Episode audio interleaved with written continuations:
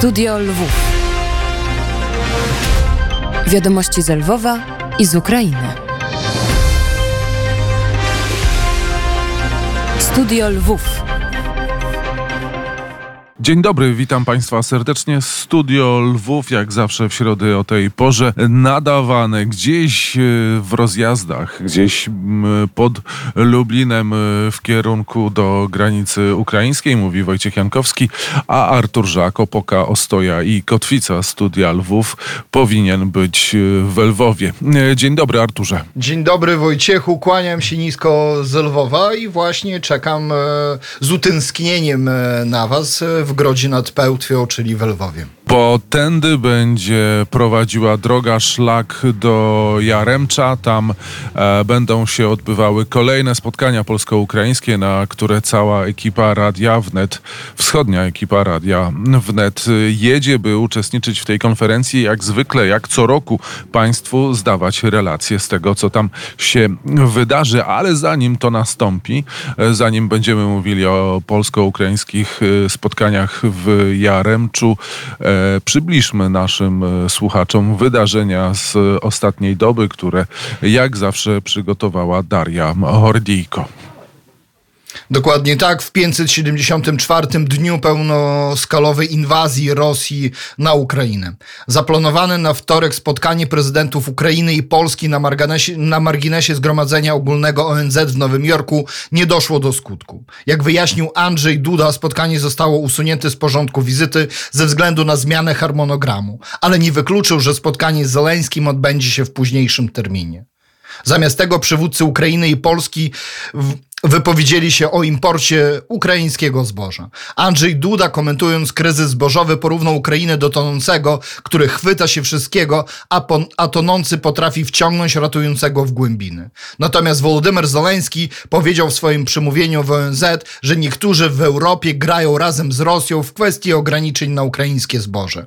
Prezydent Ukrainy nie wymienił nazw krajów, o, o których powiedział. Ukraina zamierza wprowadzić embargo na cebulę, pomidory, kapustę i jabłka z Polski. Prawdopodobnie stanie się to w ciągu najbliższych kilku dni, powiedział Taras Kaczka, wiceminister gospodarki i handlu Ukrainy. Według niego po pięciu miesiącach negocjacji Ukraina straciła nadzieję na uregulowanie kwestii związanych z ukraińskimi produktami rolnymi. W nocy Rosja zaatakowała Ukrainę 24 dronami kamikadze, z czego 17 dronów udało się zestrzelić. Uderzono, uderzono w rafinerię ropy naftowej w Krzemeńczuku obwodu połtowskiego. Tam doszło do pożaru. Według wstępnych informacji obyło się bez ofiar. Podczas torkowego ataku na Lwów Rosjanie zniszczyli 300 ton pomocy humanitarnej w magazynie organizacji pozarządowej Caritas Spes archidiecezji lwowskiej. Denis Brown, koordynatorka pomocy humanitarnej ONZ na Ukrainie, powiedziała, że magazyn został doszczętnie spalony. W Lwowie zostały zaatakowane także magazyny przemysłowe. Jedna osoba nie żyje, druga z obrażeniami przebywa w szpitalu. To były najważniejsze informacje, które zgromadziła Daria Hordijko w 574 dniu rosyjskiej inwazji na Ukrainę na pełną skalę. Wojciechu? E, Arturze, ale do tych e, wiadomości warto dodać chyba jeszcze jedną e, rzecz, która do nas dotarła. Otóż deputowany Olech Dunda za projekt postanowy, czyli to będzie po polsku. O, wyleciało mi z głowy słowo. Uchwały. Rady uchwały w rzeczy samej. Rady Najwyższej Ukrainy po, o tym, że należy utrzymywać strategię E, dialog Polską. Wyczytałeś tekst tej, e, tego projektu. W rzeczy samej ten dokument, ten projekt tej uchwały już jest zarejestrowany na stronach, e, powinien być zarejestrowany na stronach Werchownej Rady. To jest e, uchwała, która jest w formie takiego listu zwrócenia się od, e, od deputowanych, od parlamentarzystów ukraińskich do, do parlamentarzystów polskich teraźniejszej kadencji i podziękowanie za ich wkład w pomoc Ukrainie, w walkę Ukrainy z, z Rosją. Wielokrotnie tam się zaznacza, że bez tej pomocy bezprecedensowej pomocy Ukraina nie mogłaby efektywnie stawiać czoła najeźdźcy ze wschodu. Zaznacza się te miejsca, w których ta współpraca polsko-ukraińska jest najbardziej efektywna. Zaznacza się też e, potencjalne kierunki rozwoju dalszej współpracy, a także deputowani, czy w tym przypadku deputowany, e, ale jak to zostanie przyjęte jako uchwała całego parlamentu ukraińskiego, to będzie zwrot, zwrócenie się całego parlamentu ukraińskiego. Spodziewają się też na e, taką aktywną współpracę E, dwóch państw w przyszłości, e, także po ewentualnych, e, znaczy po, po wyborach, które się odbędą teraz w Polsce. Mm, tam jest bardzo dużo pozytywnych informacji. No, miejmy nadzieję, że to się spełni. Niestety nie ma ani jednego słowa o tak zwanym kryzysie zbożowym. E, tam jest dużo ładnych y, słów y, rzeczy samej. Być może będzie to w jakiś sposób próba poprawienia relacji z Polską, ale też ciekawe jest to, z, z jakiej partii jest Olech Dunda. Kim dla Ukraińców obecnie jest Wasyl Stus? Teraz Wasyl Stus dla Ukraińców jest takim pewnym symbolem sprzeciwu, symbolem walki. Można powiedzieć, taki obraz, wizerunek postaci bogatera ukraińskiego, teraz dla żołnierza ukraińskiego, który walczy na froncie przeciwko Rosjan. Wasylstus to pewna motywacja, to pewne wsparcie, to pewny przykład e, honoru, odwagi i takiego bogaterstwa.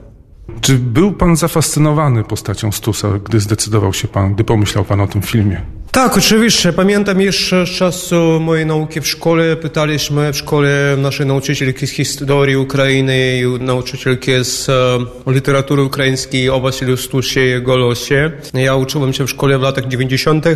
I naprawdę nikt nie mógł powiedzieć w tym czasie, co się stało z Wasylem Stusem. Była informacja, że zmarł za jakieś tam dziwne okoliczności, nikt nie wie, co się stało, nie ma żadnej informacji, było to jakiś sposób taki bardzo ukryty, jakaś taka duża tajemnica.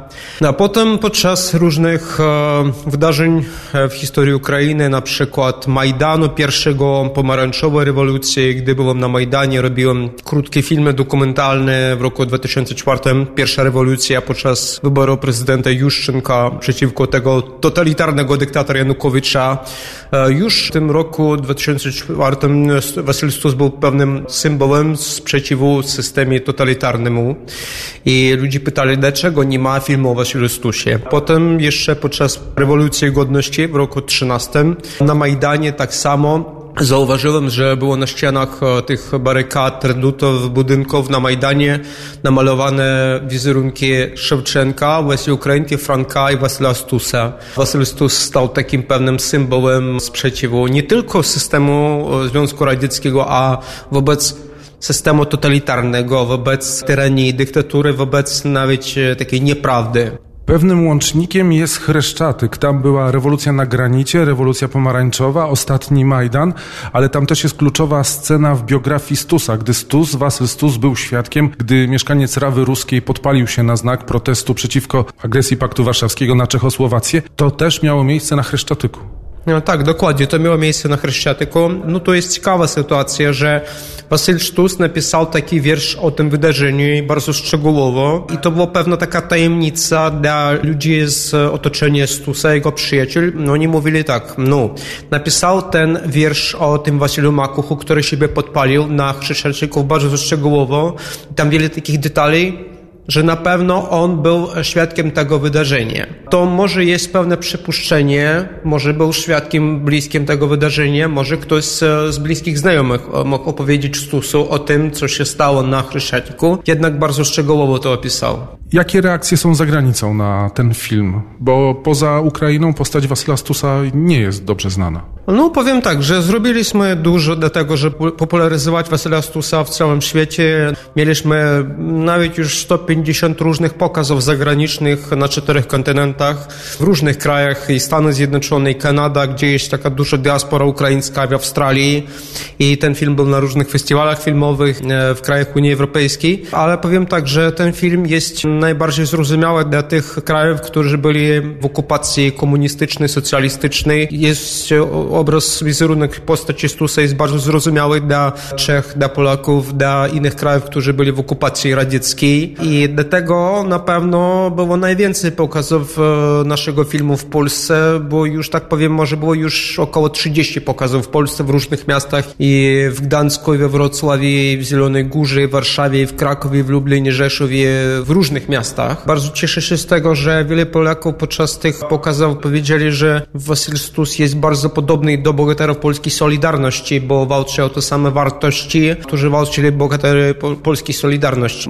Może być traktowany jako nasz wspólny bohater. Wspomniał Pan o Solidarności. Wasyl Stus stawiał Polskę i Polaków sprzeciw Polaków za przykład dla Ukraińców. Tak, naprawdę. Wasylstus bardzo wspierał polską Solidarność i próbował Ukraińcom powiedzieć w ten sposób, że musimy zwrócić uwagę na Polaków, jak Polacy walczą o własną niepodległość, o własne prawa, o niezależność i był zachwycony procesami w Polsce. No naprawdę powiem tak, że Stus był człowiekiem otwarty na świat i był bardzo zainteresowany w tym, żeby i kultura europejska, nie tylko polska, kultura tak samo czeska, kultura niemiecka była wprowadzona do Ukrainy i on był człowiekiem bardzo zainteresowanym, żeby popularyzować twórczość na przykład poetów niemieckich, próbował popularyzować twórczość poetów czeskich, na przykład on tak samo tłumaczył Goethe, tłumaczył w języku ukraińskim Rilke i dużo zrobił dla popularyzacji europejskiej, zachodnioeuropejskiej literatury i poezji w Ukrainie. I on bardzo często zwracał uwagę na procesy polityczne, którzy byli w Polsce, w Czechach, w, Niemczech i zawsze był bardzo nieobojętny w tej sytuacji, gdy w Polsce walczył o solidarność wobec systemu totalitarnego albo kiedy w Pradze ludzie byli zabiti podczas praskiej wiosny, to Stus nie mógł milczeć o tym, zawsze mówił w głos i wprost, nawet pod presją władz komunistycznych i był bardzo zdenerwowany z tego powodu, że wiele innych Ukraińców było bardzo zastraszone w tym momencie i nie mówili o tym. Nawet można powiedzieć tak, że miał pewne takie oskarżenie, negatywne reakcje wobec Ukraińców. Mówił, że po prostu nasza niezależność, nasza pamięć o historii ukraińskiej została zniszczona i boimy się bardzo, ale musimy robić to samo, co Polacy robią. Inspirowany. Nieoczekiwanie rozmowa na temat Wasyla Stusa pojawiła się nie w tej kolejności, w której była planowana. O Roman e, Browko to jest nazwisko reżysera filmu mm, poświęconemu Wasylowi Stusowi, filmu pod tytułem Zakazany. Ten film był pokazywany w Warszawie e, dwukrotnie w ciągu ostatnich e, tygodni. Raz w Stowarzyszeniu Wolnego Słowa, a wcześniej po raz pierwszy w Stowarzyszeniu Dziennikarzy Polskich na ulicy Foksal. To była też okazja, żeby porozmawiać o Wasylu Stusie, o tym, jakie znaczenie również teraz, obecnie ma on dla Ukraińców w okresie tej pełnoskalowej agresji rosyjskiej na to y, państwo. Myślę, że to było ciekawe przybliżyć Państwu postać Wasyla Stusa, bo wśród ukraińskich intelektualistów on chyba w największym stopniu mm, wskazywał e, wyczyny Polaków, e, polski opór za przykład dla mm, Ukraińców. E, Arturze, czy się zgadzasz ze mną? W rzeczy samej jak najbardziej się zgadzam z tobą. Warto też zaznaczyć, że Stus został zamordowany w radzieckim więzieniu w czasach już pierestrojki, czyli e, tej e, złudnej e, wolności, która zapanowała za czasów e, Gorbaczowa. Więc e, nawet wtedy, kiedy władza na zewnątrz niejako się otwierała, niejako wprowadzano tą tak zwaną glasność e, i wolność właśnie jako wolność słowa, to w tym samym czasie właśnie Wasyl Stus umierał w radzieckim więzieniu, w radzieckich katowniach. Więc to warto pamiętać. Tutaj naszym słuchaczom także chcieliśmy zaprezentować utwór muzyczny, muzyczny. Utwór muzyczny lwowskiego twórcy, twórcy, który często gości na falach Radia Wnet. Mówię tutaj o młodym raperze, reżyserze o pseudonimie Palindrom, czy też Kaszle Ciuet. Ym, Chodzi tutaj o Stepana Burbana, a on zrobił e, niesamowitą ścieżkę dźwiękową, co prawda do innego filmu dokumentalnego o Wasylu Stusie, który się nazywa Wasz Wasyl, ale nagrał moim zdaniem genialny utwór na wiersz e, Wasylia Stusa Nedożyw, czyli nie dożył. Więc palindrom i nedożyw. Palindrom, utwór nedożyw, utwór e, do słów e, Wasyla Stusa.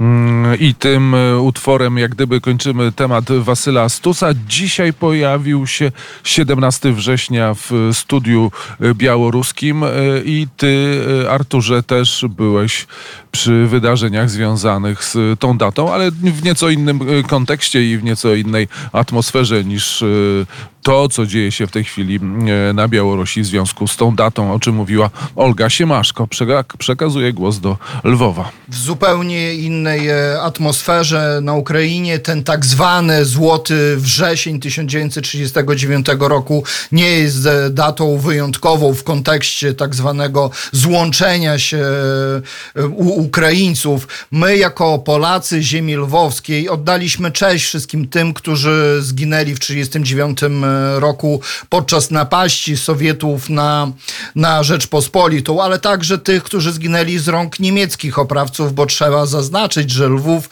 jest takim miastem, które e, przez krótki, ale walczyło zarówno z niemieckim najeźdźcą, jak i e, sowieckim. I dokładnie w rocznicę tego tragicznego dnia działacze Polskiego Towarzystwa Opieki nad Grobami Wojskowymi w Lwowie z prezesem Januszem Balickim na czele, a także z dyplomatami z Konsulatu Generalnego Rzeczypospolitej Polskiej oddali cześć na cmentarzach w Lwowie i okolicach tym, którzy spoczęli e, w tym złym wrześniu 1939 roku. Proszę posłuchać, co w krótkiej rozmowie powiedział Janusz Balicki. Panie prezesie, kolejna smutna rocznica, rocznica napaści Związku Sowieckiego na drugą Rzeczpospolitą. Pan ze swoimi e, członkami swojej, swojej organizacji składa dzisiaj wieńce, składać e, też zapalacie znicze, ale wasza praca jest pracą całoroczną. Wy dbacie o te miejsca.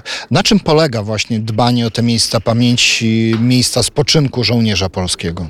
No, przede wszystkim to jest nasz święty obowiązek y, dbać o te miejsca. Y, W Lwowie jest y, kilka takich miejsc, które jest związane przede wszystkim z żołnierzami, którzy zginęli we wrześniu 1939 roku. A praca towarzystwa polega na tym, że przynajmniej kilka razy do roku odwiedzamy te miejsca, y, patrzymy, co można byłoby zrobić, y, powiedzmy, aby oni mieli dostojny wygląd. I dzisiaj również widzimy, że jednak te miejsca świadczą o tym, że Polacy dbają o pamięci swoich żołnierzy, którzy w, w bardzo trudnych y, okresach historii nie pożałowali najważniejszego, co mieli własnego życia. A ile takich miejsc jest na terenie Lwowa, ziemi lwowskich, e, związanych właśnie z wrześniem 1939 roku?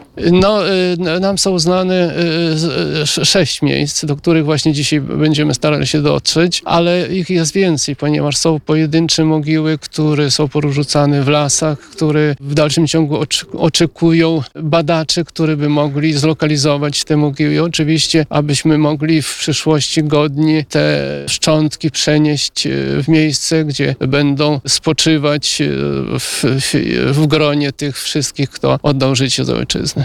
Teraz jesteśmy tutaj na cmentarzu na Hołosku lwowskim. Tu też spoczywają żołnierze września 1939 roku. Też miały trwać tutaj ekshumacje i, i przeniesienie tych e, żołnierzy właśnie na cmentarz e, wojskowy. Czy jest pan w stanie zdradzić, może ma pan informację, na jakim etapie, czy te potencjalne ekshumacje są możliwe na dany moment?